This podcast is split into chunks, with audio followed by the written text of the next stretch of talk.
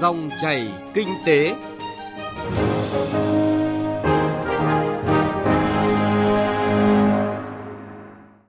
Xin chào quý vị và các bạn. Dòng chảy kinh tế hôm nay có những nội dung sau.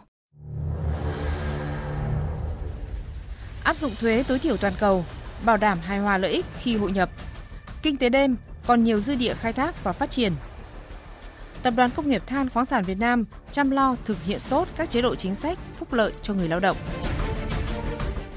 Thưa quý vị, thuế tối thiểu toàn cầu sẽ góp phần tăng nguồn thu từ thuế, hạn chế các hiện tượng trốn, tránh thuế, chuyển giá của các tập đoàn đa quốc gia tại Việt Nam. Tuy nhiên, quy tắc thuế tối thiểu toàn cầu đặt Việt Nam trước hàng loạt thách thức mới do quy tắc thuế này sẽ tác động trực tiếp tới chính sách thu hút đầu tư nước ngoài và môi trường đầu tư của Việt Nam, nhất là đối với các dự án trọng điểm áp dụng công nghệ mới, công nghệ cao thuộc lĩnh vực ưu tiên thu hút đầu tư. Phóng viên Bá Toàn thông tin. Quy tắc thuế tối thiểu toàn cầu nằm trong khuôn khổ chương trình hành động chống sói mòn cơ sở tính thuế và chuyển lợi nhuận nhằm giúp các quốc gia thu hẹp lỗ hổng quản lý thuế quốc tế. Đây là một thỏa thuận đa phương với sự tham gia của hơn 140 quốc gia, trong đó có Việt Nam. Với mức thuế thống nhất tối thiểu là 15% đối với các tập đoàn đa quốc gia có tổng doanh thu từ 750 triệu euro trở lên. Quy tắc ước tính sẽ tạo ra khoảng hơn 150 tỷ đô la Mỹ thuế thu nhập doanh nghiệp toàn cầu hàng năm theo các chuyên gia, thuế tối thiểu toàn cầu sẽ chỉ ảnh hưởng đến thuế tính trên lợi nhuận của các công ty đa quốc gia. Để chống lại cuộc cạnh tranh thu hút đầu tư thông qua giảm thuế suất, thuế thu nhập doanh nghiệp ở một quốc gia nào đó, trong khi Việt Nam có lợi thế cạnh tranh khác sẵn có cùng với các ưu đãi thực chất để thu hút đầu tư. Trong bối cảnh môi trường đầu tư toàn cầu hướng tới sự công bằng, minh bạch hơn, Việt Nam sẽ không nằm ngoài xu thế này và cần phải chuẩn bị kế hoạch xây dựng thể chế chính sách ưu đãi về đầu tư nước ngoài theo kịp với yêu cầu phát triển. Ông Đậu Anh Tuấn, Phó Tổng thư ký, trưởng ban pháp chế Liên đoàn Thương mại và Công nghiệp Việt Nam thông tin, từ năm 2017, Việt Nam tham gia diễn đàn hợp tác thực hiện chương trình chống xói mòn cơ sở tính thuế và dịch chuyển lợi nhuận, song việc chuyển tải lợi ích quốc gia vẫn ít. Theo ông Đậu Anh Tuấn, Việt Nam cần làm sao để trở thành điểm đến tin cậy và đồng hành cùng doanh nghiệp. Đó là cách tiếp cận và khẳng định thương hiệu mà Việt Nam cần làm trong thời gian tới. Dưới góc nhìn về thuận lợi của Việt Nam thì dù sao có một cái chuẩn chung của thế giới và áp lực chung của thế giới để Việt Nam đã tham gia dần dần hy vọng chúng ta sẽ có một cái lộ trình phù hợp để dù sao cũng lên cái chuẩn chung của thế giới. Và tôi nhìn thấy là dịp để Việt Nam ra soát và ban hành những chính sách, điều chỉnh chính sách, cố gắng hài hòa hóa khung khổ pháp luật về đầu tư nước ngoài với các nước trong đấy có pháp luật thuế. Nhưng về à, thách thức thì dưới góc nhìn của tôi thì à, cái chính sách này nhìn chung là có lợi cho các nước mà xuất khẩu vốn. Cho nên là một điều mà chúng ta cần phải làm rất là gấp là phân tích cái tác động ảnh hưởng tới đầu tư nước ngoài tới cái nguồn thu ngân sách một cách dài hạn của Việt Nam trong thời gian tới. Chúng ta không rõ là các tập đoàn lớn người ta sẽ thiết kế cái chiến lược đầu tư sẽ định hướng cái dòng vốn đầu tư trong thời gian tới như thế nào. Thì tôi cho rằng đây cũng là một bài toán quan trọng bên cạnh bài toán là thu ngân sách bởi vì là Việt Nam phải là một điểm đến tin cậy, ổn định và đồng hành thì đây là một thông điệp cho các nhà đầu tư lớn.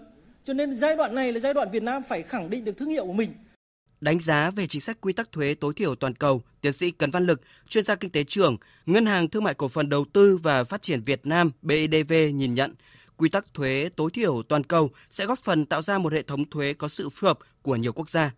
Việc triển khai thuế tối thiểu toàn cầu còn góp phần tăng cường hội nhập quốc tế của Việt Nam nói chung, cải cách hệ thống thuế theo hướng phù hợp với thông lệ và chuẩn mực quốc tế nói riêng. Theo đó, khung pháp lý về thuế của Việt Nam được hoàn thiện hơn, từ đó thúc đẩy sửa đổi chính sách thu hút đầu tư nước ngoài theo hướng giảm ưu đãi về thuế và tăng cường cạnh tranh bằng môi trường đầu tư, cơ sở hạ tầng, nguồn nhân lực, vân vân. Chúng ta phải cần nhanh chóng rà soát và đánh giá tác động cụ thể và Việt Nam chúng ta nên tham gia và chấp nhận cuộc chơi này là chúng ta đảm bảo tuân thủ và cam kết luật chơi chung và cái này cũng thể hiện cái mức độ chúng ta chủ động và tích cực hội nhập. Đây lý do thứ nhất. Lý do thứ hai là cũng là cơ hội để chúng ta tiếp tục cải cách thuế theo hướng thông lệ hơn.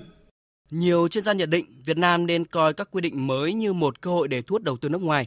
Thay vì cung cấp các ưu đãi về thuế, các chính sách hỗ trợ được thiết kế để áp dụng trực tiếp cho các mục tiêu của đầu tư như hỗ trợ đầu tư vào một số thiết bị, tài sản hay mục đích nghiên cứu phát triển.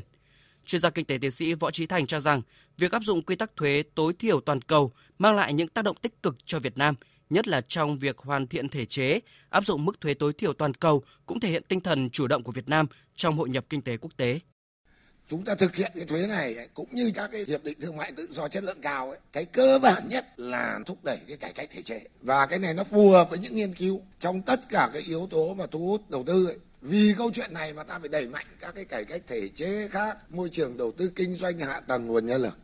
Sau hơn 30 năm thu hút FDI, vị thế của Việt Nam đã khác. Việt Nam có nhiều lợi thế cạnh tranh thu hút các dòng vốn chất lượng cao chứ không đơn thuần là chỉ ưu đãi thuế. Theo các chuyên gia, chiến lược thu hút đầu tư của Việt Nam cần tập trung vào nâng cấp cơ sở hạ tầng, giảm chi phí logistics và tăng cường năng lực và đào tạo kỹ năng cho người lao động, đồng thời có những điều chỉnh về luật và chính sách liên quan để thích ứng với những thay đổi từ những quy định mới.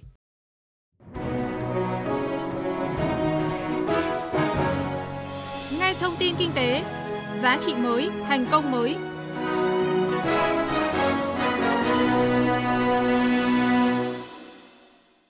Xin chuyển sang nội dung kinh tế đáng chú ý khác. Thưa quý vị và các bạn, kinh tế đêm là cách gọi một số ngành sản xuất dịch vụ phục vụ du khách về đêm.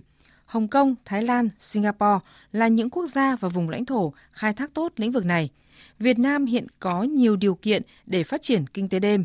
Tuy nhiên, chúng ta lại chưa khai thác hết tiềm năng này để bứt phá phát triển kinh tế đêm trước yêu cầu phục hồi kinh tế sau đại dịch. Ghi nhận của phóng viên Đài Tiếng Nói Việt Nam.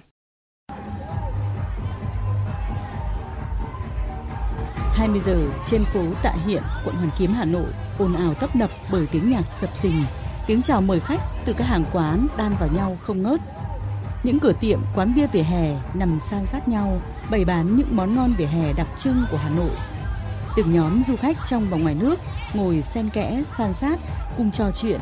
Tiếng cười nói nối tiếp nhau kéo dài cả một con phố. Ngay lần đầu tiên đến với Hà Nội, chị Phạm Thị Ánh Hồng, một du khách người Huế muốn khám phá địa điểm đầu tiên là phố Tạ Hiện. Mình là một uh, du khách nếu như mà có thêm nhiều dịch vụ nữa thì càng tốt để cho du khách được có thể được tham quan và thêm là được là thưởng thức nhiều những đặc sản vùng miền ở đấy. Tạ Hiện là con phố sống về đêm độc đáo bậc nhất tại Hà Nội. Chỉ trong một dãy phố, hàng loạt các loại hình kinh doanh như quán ăn, quán bia, bar, cà phê đa dạng để phục vụ mọi nhu cầu của du khách. Càng về đêm, khu phố càng trở nên nhộn nhịp. Chị Nguyễn Thu Hiền, chủ một quán ăn trên phố cho biết. Khi thành phố Hà Nội trở lại trạng thái bình thường thì tôi thấy lượng khách về đây cũng đông hơn so với đợt trước. Thường thì đợt trước sẽ là tầm 1 đến 2 bàn và bây giờ sẽ là 30 cho đến 40 bàn. Mong là thành phố có các chính sách kinh tế về đêm hơn cho chúng tôi để chúng tôi phát triển. Khoảng 5 năm trở lại đây, không chỉ phố Tạ Hiện, không gian đi bộ Hồ Hoàn Kiếm Hà Nội được đưa vào hoạt động, góp phần làm chuyển biến mảng dịch vụ của thành phố nghìn năm tuổi. Du khách tới đây vào ban đêm không chỉ được thưởng ngoạn vẻ đẹp của Hà Nội về đêm mà còn được thưởng thức những món ngon phố cổ, mua những món quà lưu niệm và cảm nhận sự nồng hậu của người Tràng An. Nhờ vậy mà lượng du khách quốc tế lưu trú trên địa bàn quận Hoàn Kiếm tăng nhanh. Để đẩy mạnh và phục hồi phát triển du lịch, vừa qua Hà Nội đã có thêm hai không gian đi vào hoạt động là không gian đi bộ Trịnh Công Sơn và không gian đi bộ Thành Cổ Sơn Tây đã tạo hiệu ứng tốt. Trên thực tế, các loại hình kinh tế đêm phổ biến đã được triển khai ở một số thành phố lớn tại Việt Nam như Hà Nội, Thành phố Hồ Chí Minh, Đà Nẵng hay tại đảo Phú Quốc. Thể hiện ở mô hình các khu chợ đêm, phố ăn đêm, các chuỗi cửa hàng tiện ích 24 trên 24, các tuyến phố đi bộ hoặc tuyến phố đặc trưng giải trí như Tạ Hiện, Bùi Viện, Bà Nà Hills. Kinh tế đêm, ngoài đóng góp lớn về mặt kinh tế, còn tạo ra những bước chuyển lớn cho các ngành dịch vụ du lịch trong nước – tạo động lực mới cho phục hồi kinh tế, đặc biệt sau ảnh hưởng nặng nề của đại dịch COVID-19. Với lợi thế của loại hình này là thu hút khách du lịch và tạo điểm nhấn, màu sắc cho từng địa phương vùng miền. Kinh tế đêm nếu càng được đầu tư đa dạng và phong phú thì càng có khả năng giữ chân được du khách. Khẳng định tiềm năng phát triển kinh tế đêm là rất lớn, ông Ngô Quốc Vinh, giám đốc công ty trách nhiệm hữu hạn dịch vụ lữ hành và sự kiện F bày tỏ. Cái kinh tế phát triển du lịch đêm rất là hay ở Việt Nam cũng như là Hà Nội. Và hiện giờ một số các tỉnh cũng đã, đã làm cái phát triển về du lịch đêm khám phá những cái nét vừa ẩm thực và văn hóa. Thực ra ở nước ngoài nó có những cái nét khám phá ẩm thực và văn hóa và cái du lịch đường phố từ lâu rồi. Thế Việt Nam mình mới phát triển được vài năm trở lại đây. Đây là một cái cái đà để phát triển du lịch bền vững hơn.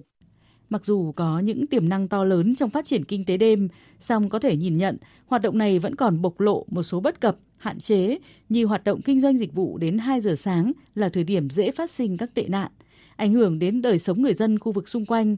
Sản phẩm dịch vụ còn nghèo nàn, chưa đồng bộ. Do đó, cần chủ động ra soát chính sách và khung pháp lý liên quan đến phát triển kinh tế đêm. Chuyên gia kinh tế Đinh Trọng Thịnh cho rằng phải quy hoạch không gian xây dựng cho hoạt động về đêm một cách bài bản và nên thiết kế xây dựng những sản phẩm du lịch về đêm phù hợp với từng thành phố. Chúng ta có thể tận dụng ngay các cái cơ sở lịch sử văn hóa để mà phát triển cái kinh tế ban đêm một cách rất là tốt, mà lại mang cái tính đặc sắc của từng cái địa điểm hoặc là từng cái địa phương để mà phát triển kinh tế đêm có hàng loạt các cái thay đổi về cơ chế chính sách về an ninh trật tự về việc kết nối giao thông vân vân. Cái thứ hai là về cơ sở vật chất. Trước hết là anh phải quy hoạch được một cái vùng hoạt động kinh tế ban đêm. Nó có thể tách biệt hoặc ảnh hưởng ít nhất đến các cái khu dân cư. Thì cái này là cái mà cũng phải quy hoạch. Các chuyên gia kinh tế cũng cho rằng cần tập trung vào các quy định về khu vực hoạt động, sản phẩm ưu tiên phát triển ban đêm, thời gian hoạt động, giấy phép hoạt động, tiêu chuẩn hoạt động của doanh nghiệp, hộ kinh doanh cá thể tham gia kinh tế đêm. Việc cần có một cơ chế chính sách rõ ràng sẽ góp phần thúc đẩy hoạt động kinh tế đêm nhằm tạo giá trị thặng dư và góp phần phát triển kinh tế xã hội trong thời gian tới.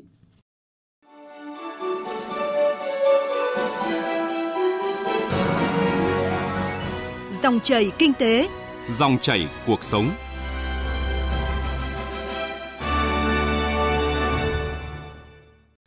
Thưa quý vị, dù cũng bị ảnh hưởng của dịch bệnh, song hoạt động sản xuất kinh doanh của Tập đoàn Công nghiệp Than khoáng sản Việt Nam TKV được duy trì ổn định, thực hiện mục tiêu an toàn, phát triển hiệu quả, đảm bảo việc làm và thu nhập cho người lao động.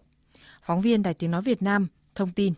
Với tinh thần kỷ luật và đồng tâm của người thợ mỏ, năm 2021, mặc dù gặp nhiều khó khăn thách thức nhưng tập thể người lao động trong toàn tập đoàn Công nghiệp Than khoáng sản Việt Nam TKV đã chia sẻ và đồng hành với doanh nghiệp, quyết tâm bám trụ sản xuất, thực hiện hoàn thành toàn diện kế hoạch sản xuất kinh doanh. Tập đoàn đạt được mục tiêu đề ra là tiền lương bình quân thực hiện không thấp hơn kế hoạch. Tiền lương bình quân toàn tập đoàn đạt hơn 14 triệu đồng một người một tháng, tăng 12,6% so với kế hoạch. Anh Hồ Văn Toàn, công nhân công ty than Mạo Khê cho biết. Tình hình chung về công việc lao động rất là khó khăn. Thế mà trong Quảng Ninh và công ty tạo điều kiện cho anh em có công an việc làm ổn định, có thu nhập trang trải cuộc sống. Đây cũng là một cái điều là rất tốt. Năm 2022, Tập đoàn Công nghiệp Than khoáng sản Việt Nam sẽ tập trung vào việc đảm bảo an toàn vệ sinh lao động, tiếp tục cải thiện điều kiện làm việc, đảm bảo tiền lương và thu nhập cho người lao động, điều hành tiền lương bình quân chung, tiền lương các ngành nghề không thấp hơn mức lương kế hoạch trên cơ sở đảm bảo hiệu quả sản xuất kinh doanh của doanh nghiệp. Đồng thời, nâng cao đời sống cho người lao động, thực hiện có hiệu quả hơn nữa công tác quản trị nội bộ, công tác đầu tư phát triển, công tác tái cơ cấu, công tác chuẩn bị nguồn nhân lực, đảm bảo an toàn lao động, tập đoàn triển khai các chương trình ứng dụng cơ giới hóa, tiên học hóa, tự động hóa, chuyển đổi số nhằm tăng năng suất lao động, giảm giá thành, nâng cao hiệu quả sản xuất kinh doanh với mức tăng trưởng phù hợp vì mục tiêu chung an toàn, phát triển, hiệu quả.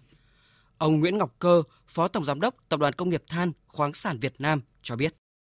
Tập đoàn đã xác định một số cái mục tiêu. Thứ nhất là tiếp tục phải đầu tư mở rộng sản xuất, ờ, lập các dự án đầu tư xây dựng những mỏ mới, thế rồi là duy trì phát triển những cái mỏ cũ có điều kiện để tăng cái sản lượng khai thác than. Cái thứ hai nữa là sẽ đầu tư vào công nghệ, cái công tác quản lý tốt lên, cái năng suất lao động được tăng lên và điều kiện lao động của người lao động được tốt lên gắn cái phát triển cái sản xuất với lại cái môi trường cơ sở để phát triển bền vững Cùng với chăm lo thực hiện tốt các chế độ chính sách phúc lợi cho người lao động, Tập đoàn Công nghiệp Than khoáng sản Việt Nam sẽ kiểm soát chặt các nguồn chất thải gây ô nhiễm môi trường, nâng cao chất lượng huấn luyện công nghệ mới, quy trình, quy định, nâng cao kỹ năng kiểm tra, kiểm soát sản xuất, kỹ năng nhận biết nguy cơ và biện pháp phòng ngừa, huấn luyện nâng cao kỹ năng nhận biết nguy cơ mất an toàn tại vị trí làm việc, kỹ năng thoát hiểm cho người lao động và nâng cao vai trò, trách nhiệm của an toàn vệ sinh viên trong công tác an toàn vệ sinh lao động. Quý vị vừa nghe phản ánh Tập đoàn Công nghiệp Than khoáng sản Việt Nam chăm lo thực hiện tốt các chế độ chính sách, phúc lợi cho người lao động. Tới đây, thời gian của dòng chảy kinh tế cũng đã hết. Chương trình do Bá Toàn và các phóng viên, kỹ thuật viên Đài Tiếng Nói Việt Nam thực hiện. Cảm ơn quý vị đã quan tâm theo dõi. Xin chào và hẹn gặp lại.